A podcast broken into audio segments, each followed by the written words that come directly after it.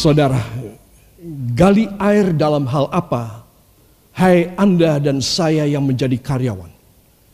Karyawan harus gali air. Apakah? Saudara, mari kita akan melihat bersama di dalam Efesus pasal yang ke-6 ayat 5 sampai 8. Saya undang kita bangkit berdiri sejenak.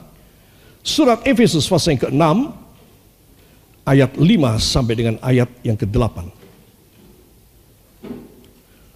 Satu, dua. Hai hamba-hamba, taatilah Tuanmu yang di dunia dengan takut dan gentar dan dengan tulus hati. Sama seperti kamu taat kepada Kristus. Jangan hanya di hadapan mereka saja untuk menyenangkan hati orang. Tetapi sebagai hamba-hamba Kristus yang dengan segenap hati melakukan kehendak Allah. Dan yang dengan rela menjalankan pelayanannya seperti orang-orang yang melayani Tuhan dan bukan manusia. Kamu tahu bahwa setiap orang, baik hamba maupun orang merdeka, kalau ia telah berbuat sesuatu yang baik, ia akan menerima balasannya dari Tuhan. Amin. Terima kasih, silahkan duduk kembali. Jangan menjadi pegawai dan karyawan yang, ah ini bukan milikku. Aku cuma digaji. Ya buat apa aku terlalu total, buat apa aku pol-polan di sini, buat apa aku harus berjuang di sini. Saudara, ada yang terlantar, ada yang membahayakan, ah itu bukan kerjaanku. Itu kerjaan orang lain. Aku bagiannya bukan di situ. Saudara, ini karyawan duniawi. Ini pegawai duniawi yang tidak menggali air. Saudara, kalau saudara menjadi seorang karyawan, kiranya saudara sesuai dengan ayat ini tadi, ayat-ayat ini, aku harus takut kepada Tuhan. Aku bukan mau menyenangkan majikanku, bosku, kepala kantorku. Tidak. Aku taat seperti kepada Tuhan. Aku bertanggung jawab. Supaya aku bisa ditingkatkan lagi kalau aku tidak dinaikkan di sini, aku akan dinaikkan di tempat lain. Karena memang aku seorang pegawai, seorang karyawan. Saudara, perhatikan ada orang-orang yang tidak mempunyai kebisaan dan talenta untuk berdagang, saudara, untuk berbisnis. Tetapi dia hanya mempunyai talenta sebagai administrat, administratur saja, ataupun sebagai hanya kalangan manajemen saja. Seorang manajer itu karyawan, saudara. Nah, dia hanya bisa bekerja, saudara. Jadi saudara mesti tahu bahwa tidak semua orang bisa berbisnis. Tetapi kebanyakan orang bisa menjadi pegawai. Dan diberkati luar biasa. Seorang pekerja bisa diberkati oleh Tuhan bila mereka juga peladang dan yang kedua penggali mata air. Ya, jangan lupa ayat yang kita baca tadi supaya ini kita kerjakan dalam hidup kita para kekasih. Disebutkan di sini Hai hamba-hamba, ya, hai pegawai, taatilah tuanmu yang di dunia dengan takut dan gentar, artinya menghormati dengan hati yang tulus, tidak terpaksa. Ya, bukan di depan baik, di belakang tidak baik. Saudara, tidak boleh. Satu kali saya mengantar ibu gembala sekian puluh tahun yang lalu ke pasar. Satu pasar kecil sini. Dan saya parkir mobil, di depan saya ada satu mobil sedan. Plat merah. Saudara, wah ini seorang ibu pejabat yang baru belanja, saya tunggu di dalam mobil, saya tunggu ibu gembala. Nah, saudara, ketika ini bosnya, ibu pejabat ini, entah ini ibu pejabat apakah istri dari pejabat, dia selesai dari berbelanja dan dia mau masuk ke dalam mobilnya, saudara, barangnya dibawa oleh si driver, si sopir, dan dibukakan pintu, ya, si ibu dipersilahkan naik ke atas, terus saudara tahu apa? Saya bilang kurang ajar ini. Apa yang dia lakukan? Nutupnya pintu pakai apa? Kaki. Model enggak? Saudara, dalam hati saya, kalau kamu bertindak kurang ajar, Tuhan tidak bisa memberkati kamu. Di muka majikannya hormat sekali dibawakan belanjanya, membungkuk dibukakan pintu. Majikannya masuk, nutupnya pakai Coba, luar biasa. Itu sebab Anda dan saya harus tahu bahwa seorang pegawai tidak boleh seperti ini. Di muka dan di belakang beda. Karena dia tidak mungkin bisa dipermuliakan. Tidak akan menjadi pegawai yang kaya. Kian kaya dan sangat kaya. Tidak mungkin. Karena Tuhan berkata, jangan hanya di muka majikanmu saja. Tetapi walaupun dia orang duniawi, kamu harus takut dan gentar. Kemudian ayat berikutnya, seperti kepada Tuhan. Coba, Gak main-main nih. Saudara. So, kalau saudara bekerja pada orang lain, pada instansi ataupun pada perusahaan lain, saudara tidak boleh punya pikiran jahat. Saudara, saudara punya pikiran yang tulus kepada Tuhan. Aku bekerja harus tulus. Karena aku pegawai yang akan dipercayai dengan berkat yang berkelimpahan kedudukan yang luar biasa. Bisa pegawai menjadi luar biasa, bisa kenapa tidak? Saya sudah bilang tadi. Oke, itu sebab Anda dan saya harus menjaga kredibilitas, katakan kredibilitas dan integritas saya sebagai anak Tuhan. Kita punya integritas sebagai anak Tuhan, sebagai jemaat gereja, dan kita juga punya kredibilitas. Kredibilitas itu artinya sesuatu sifat dan tindakan yang bisa dipercaya. Dia seorang yang kredibel. Adalah seorang yang bisa dipercaya untuk menangani sesuatu yang mulia. Untuk sesuatu pekerjaan yang sepele tidak dibutuhkan saudara. Tapi seorang yang membutuhkan seorang dengan pekerjaan dan jawatan dan jabatan yang baik dia harus semakin menunjukkan aku adalah seorang anak Tuhan. Aku lebih dari pegawai adalah aku anak Tuhan. Kalau aku anak Tuhan, aku terikat dengan peraturan Tuhan. Ya apa tidak? Yang ya katakan amin. Jadi saudara mesti tahu, walaupun itu bukan perusahaan saudara, mungkin saudara menerima gaji, saya menerima gaji, tidak mencukupi. Saudara, kita tidak puas dengan gaji kita. Tetapi lakukan saja.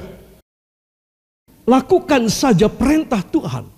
Semua katakan, bila saya melakukan perintah Tuhan, di dalam kekurangan saya, maka Bapa di sorga akan menutup kekurangan saya, bahkan berkelimpahan. Amin. Haleluya. Itu sebab satu kali Tuhan membuat satu mujizat yang ajaib. Yaitu dia mengadakan makanan yang berkelimpahan di satu lapangan. Selesai dia berkhotbah tiga hari. Berapa hari? Tiga hari. Hebat sekali ini orang-orang ini ya. Mereka tiga hari ada suami, istri, anak semua. Mereka camping di satu tempat. Saudara, yang namanya dalam bahasa Israel adalah takba. Kami kalau ketika di Israel kami ke sana, satu tempat yang indah sebetulnya, ya ada gundukan uh, bukit-bukit uh, kecil dan di situ Tuhan Yesus mengajar sampai tiga hari. Dan Yesus berkata, mereka bersama kita tiga hari dan mereka pasti kelaparan. Kasih makan mereka. Saudara, murid-murid berkata, Tuhan, ini sudah gelap, tidak ada bakery, tidak ada toko roti yang ter, yang buka. Dan lagi Tuhan, berapa duitnya? Mereka bertanya pada Tuhan, berapa duitnya? Sambil melirik kepada seorang pemegang uang. Siapa namanya? Yudas Iskariot. Karena mereka tahu Yudas ini koruptor. Ya, pencuri uang Tuhan. Saudara, Tuhan bilang, aku bilang, kasih makan. Lalu Filipus berkata, Tuhan, Di sini ada seorang anak remaja. Dia membawa bekalnya yaitu 20 roti dan 17 ikan. Berapa? Ya, 5 roti, 2 ikan. Ini bekal seorang anak remaja. Ya, saudara, 5 roti itu roti-roti yang roti warmbol ini. Ya, saudara, kalau makan 5 cukup kenyang. Ya, ada dua ikan lagi. Nah, saudara, dan diberikan pada Tuhan Yesus. Tuhan Yesus mengangkatnya dengan dua telapak tangannya ke atas dan mengucap syukur. Berdoa dulu sebelum diberkati dan sebelum makan. Amin. Katakan pada samping Anda, kiri dan kanan. Sebelum diberkati dan sebelum makan harus berdoa dulu. Saya yakin saudara sudah melakukan, ya. Nah, para kekasih ini penting sekali. Lalu Tuhan mulai membagi, memecah-mecahkan roti dan dibagikan. Ya, saudara, kepada murid-muridnya dan murid-murid membagikan pada orang-orang yang hadir duduk di tanah, di rumput. Saudara. Dan kata Alkitab, semuanya menjadi kenyang apa? Kenyang. Dan ada sisa sebanyak 12 keranjang. Wow. Jadi saudara mesti tahu kalau saudara itu karyawan serba kekurangan, engkau perlu percaya lebih mantap kepada firman Tuhan. Maka dia akan memberikan kepadamu segala anugerah yang berkelimpahan secara ajaib. Katakan secara ajaib. Yang saya tidak mengiranya.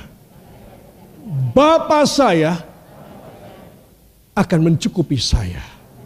Beri tepuk tangan bagi dia. Haleluya. Luar biasa.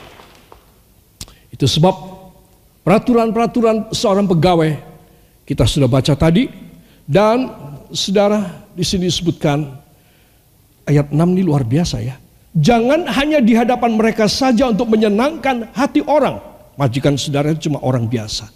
Tetapi sebagai hamba-hamba Kristus. Tetapi saudara orang luar biasa. Majikan saudara orang biasa. Tetapi saudara adalah orang luar biasa.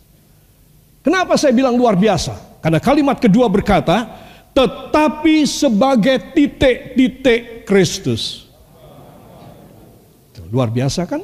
Jadi saudara mesti tahu, saudara adalah jemaat Tuhan, domba Tuhan, saudara kerja pada orang lain, saudara, siapa pun majikan saudara, kepercayaannya apa pun, seperti apa pun perangainya dalam hidup kepada saudara, itu bukan urusan saudara, itu majikan saudara.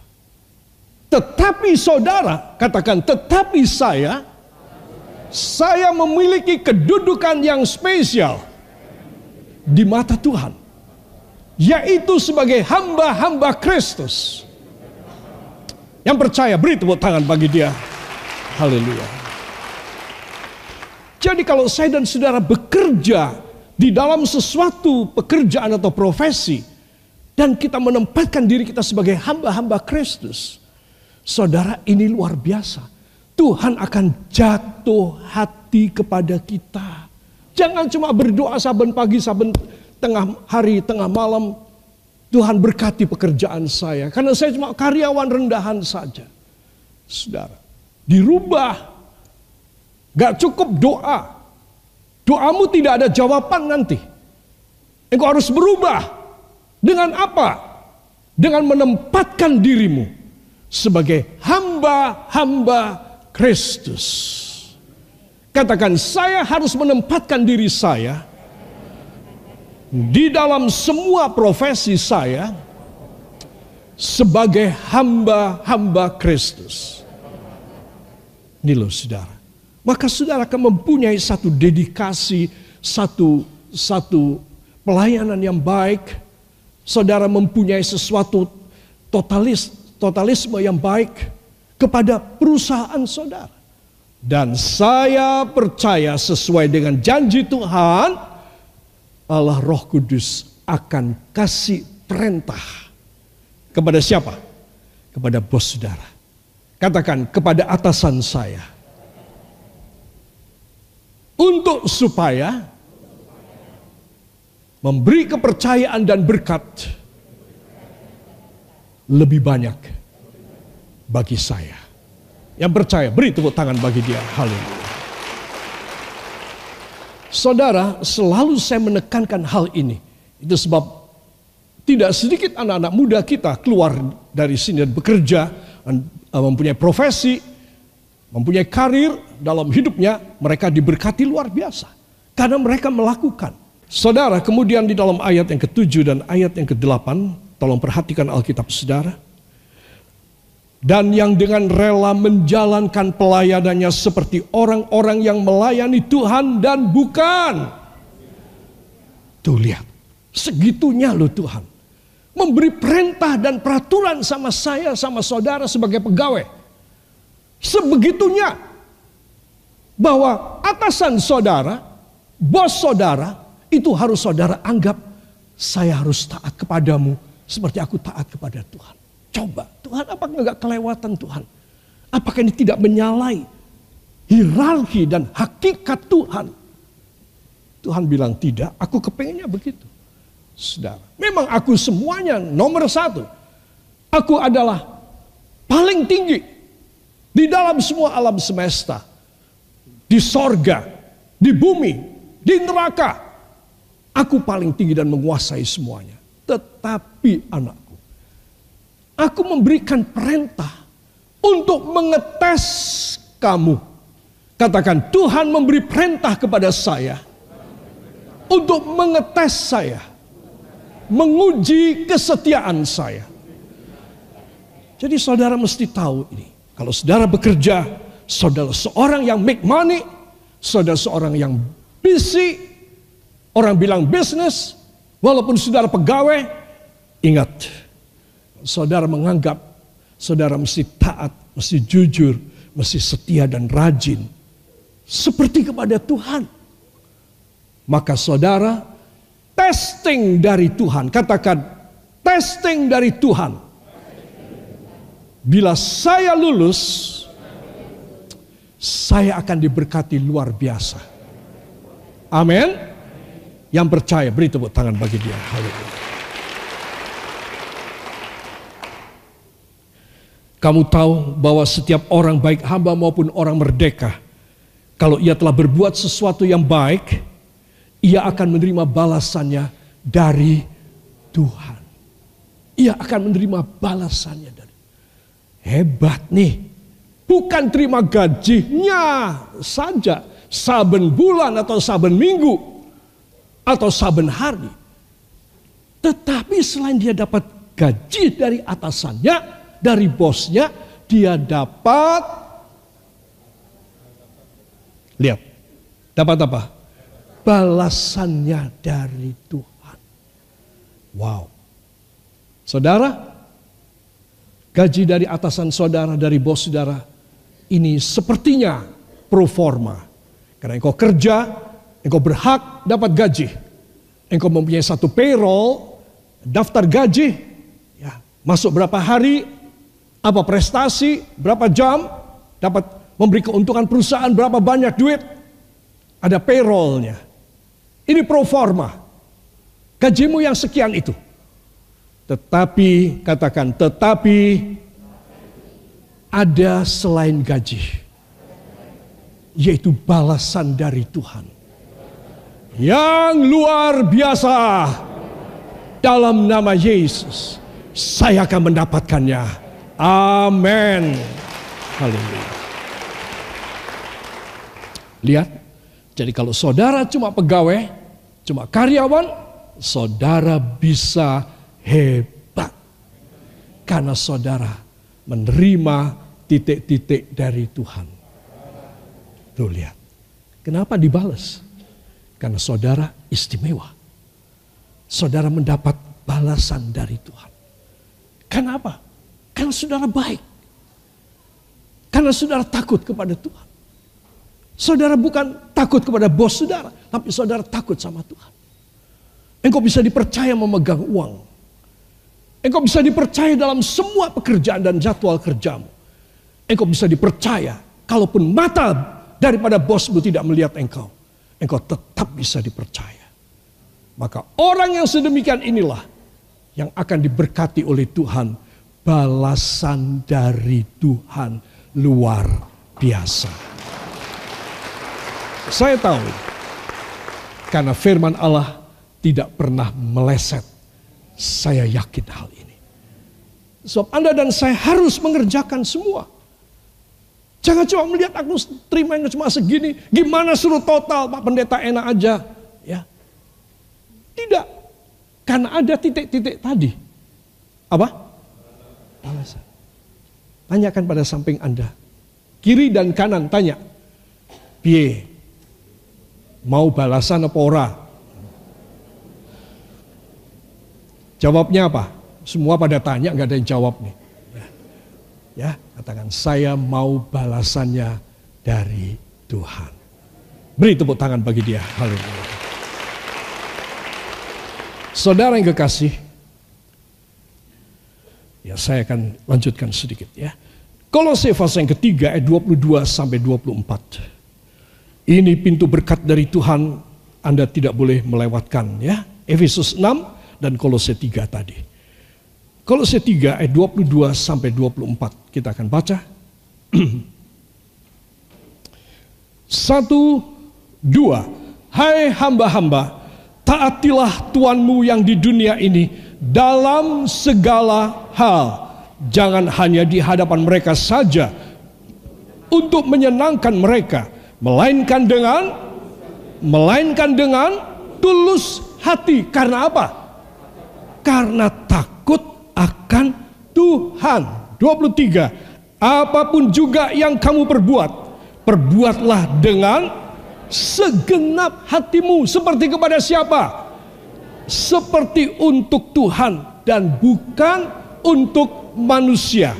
Kamu tahu bahwa dari Tuhanlah kamu akan menerima bagian yang ditentukan bagimu sebagai sebagai upah ya terus Kristus adalah Tuhan dan kamu hambanya. Loh, piye iki dadine piye iki? Terus aku itu ngawulo, aku kerja sama siapa ini? Tadi dibilang majikan, aku harus taat kepada majikan seperti takut kepada Tuhan. Nah, sekarang kok Tuhan bilang karena Tuhan Kristus adalah Tuhan dan kita adalah hambanya. Bagaimana ini? Saudara, kalau saya dan saudara kepada perusahaan, kepada atasan kita taat, ya, kita patuh menghormatinya, saudara, maka Tuhan akan menjadikan kita, Dia adalah Tuhan kita, yang menjadi bayangan pendamping. Ini ada bos kita, siapa pun dia. Lalu Tuhan karena kita taat pada orang ini, maka Tuhan menjadi Tuhan. Dan kita menjadi pegawainya. Mengerti? Jelas? Jadi di sini kita melihat. Jadi jangan saudara punya pikiran, aku harus taat kepada bosku ini, maka Tuhan memberkati aku. Saudara, Kenapa Tuhan bisa berkati saudara? Karena Tuhan mendampingi. Karena engkau bekerja kepada bosmu seperti engkau hamba bekerja kepada Tuhanmu yang bernama Kristus. Jadi jelaslah bahwa saya dan saudara harus mengerti tentang hierarki dan tatanan daripada seseorang pegawai, karyawan bisa kaya kian lama kian kaya menjadi sangat kaya. Kenapa? karena tuannya adalah Kristus yang memberi balasan. Wow. Tadi katakan balasan dan upah. Wow. Anakku, kamu bekerja pada bos ini, bosmu itu jahat. Kamu kerja banting tulang, gak dikasih uh, gaji yang baik. Gak apa-apa. Aku yang membalas. Aku kasih berkat sama kamu. Ya. Anakku, bosmu kurang mengerti sama kamu. Gak apa-apa. Aku yang kasih upah kepada kamu. Upah itu tips. Aku kasih tips pada kamu. Dan kalau Tuhan yang memberi tips kepada saudara, bisa sekian kali lipat dari gaji saudara. Ra. Amin. Mengerti? Jelas? Jadi libatkan pekerjaan saudara, profesi saudara, karir saudara sebagai pegawai dan karyawan. Di dalam firman.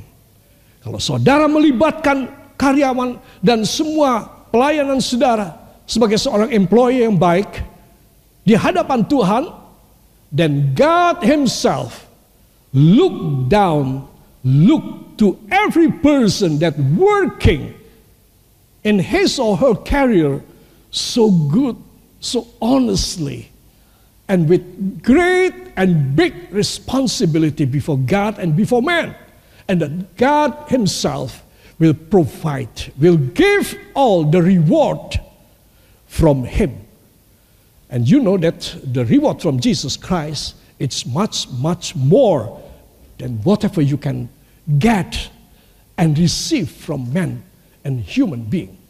Itu sebab Anda dan saya harus tahu bahwa kalau kita taat kepada Tuhan, saya tuliskan, kita berintegritas Kristen. Katakan, saya harus berintegritas Kristen.